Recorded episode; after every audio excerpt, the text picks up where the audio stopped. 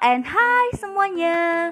Di podcast kali ini gue bakal ngebahas tentang mengenal perubahan istilah OTG, ODP, PDP, dan penanganan COVID-19. Menteri Kesehatan Terawan Agus Putranto mengganti istilah orang dalam pemantauan atau ODP, pasien dalam pengawasan atau PDP, dan orang tanpa gejala atau OTG dengan sejumlah definisi baru. Keputusan tersebut telah tertuang pada keputusan Menteri Kesehatan nomor HK.01.07 garing Menkes garing 413 garing 2020 tentang pedoman pencegahan dan pengendalian coronavirus disease 2019 atau yang biasa kita sebut dengan COVID-19 dan telah ditandatangani pada 13 Juli yang lalu. Istilah pertama yaitu kasus suspek. Ini menggantikan istilah PDP ya itu merupakan orang yang memiliki salah satu dari kriteria berikut ini. Yang pertama, orang dengan infeksi saluran pernapasan atas atau ISPA dan pada 14 hari terakhir sebelum timbul gejala memiliki riwayat perjalanan atau tinggal di negara atau wilayah Indonesia yang melaporkan transmisi lokal. Yang kedua, orang dengan salah satu gejala atau tanda ISPA pada 14 hari terakhir sebelum timbul gejala memiliki riwayat kontak dengan kasus konfirmasi COVID-19.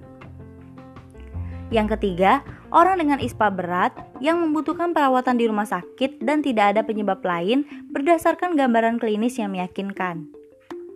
Istilah kedua yaitu kasus probable kasus suspek dengan ISPA berat atau ARDS atau meninggal dengan gambaran klinis yang meyakinkan COVID-19 dan belum ada hasil pemeriksaan dari laboratorium RT-PCR.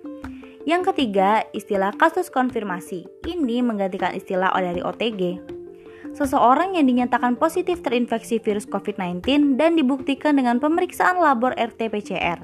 Dan kasus ini dibagi menjadi dua, kasus konfirmasi dengan gejala dan kasus konfirmasi tanpa gejala. Istilah selanjutnya yaitu kontak erat. Ini menggantikan istilah ODP atau orang dalam pemantauan. Orang yang memiliki riwayat kontak dengan kasus probable atau konfirmasi COVID-19. Dan riwayat yang dimaksud yaitu yang pertama kontak tatap muka, yang kedua sentuhan fisik, dan yang ketiga orang yang memberikan perawatan langsung tanpa menggunakan APD.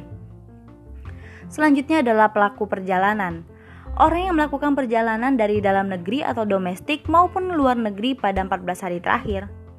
Discarded Seseorang dengan status kasus suspek dengan hasil pemeriksaan RT-PCR dua kali negatif selama dua hari berturut-turut dengan selang waktu 24 jam. Selain itu, seseorang dengan status kontak erat yang telah menyelesaikan masa karantina selama 14 hari. Selanjutnya adalah selesai isolasi kasus konfirmasi tanpa gejala yang tidak dilakukan pemeriksaan follow up RT-PCR dan ditambah 10 hari isolasi mandiri sejak pengambilan spesimen diagnosis konfirmasi. Kasus probable dengan gejala yang tidak dilakukan pemeriksaan follow up RT-PCR dihitung 10 hari sejak tanggal onset dan ditambah minimal 3 hari setelah tidak lagi menunjukkan gejala demam dan gangguan pernafasan kasus probable dengan gejala yang mendapatkan hasil pemeriksaan follow-up RT-PCR satu kali negatif dan ditambah minimal 3 hari setelah tidak lagi menunjukkan gejala demam dan gangguan pernapasan. Yang terakhir adalah kematian. Kematian COVID-19 untuk kepentingan surveillance adalah kasus konfirmasi atau probable COVID-19 yang meninggal. Kayaknya sampai segitu dulu deh podcast gue kali ini. Stay safe and stay healthy. Semoga materi kali ini ngebantu lo dan menambah wawasan lo. Goodbye and see you.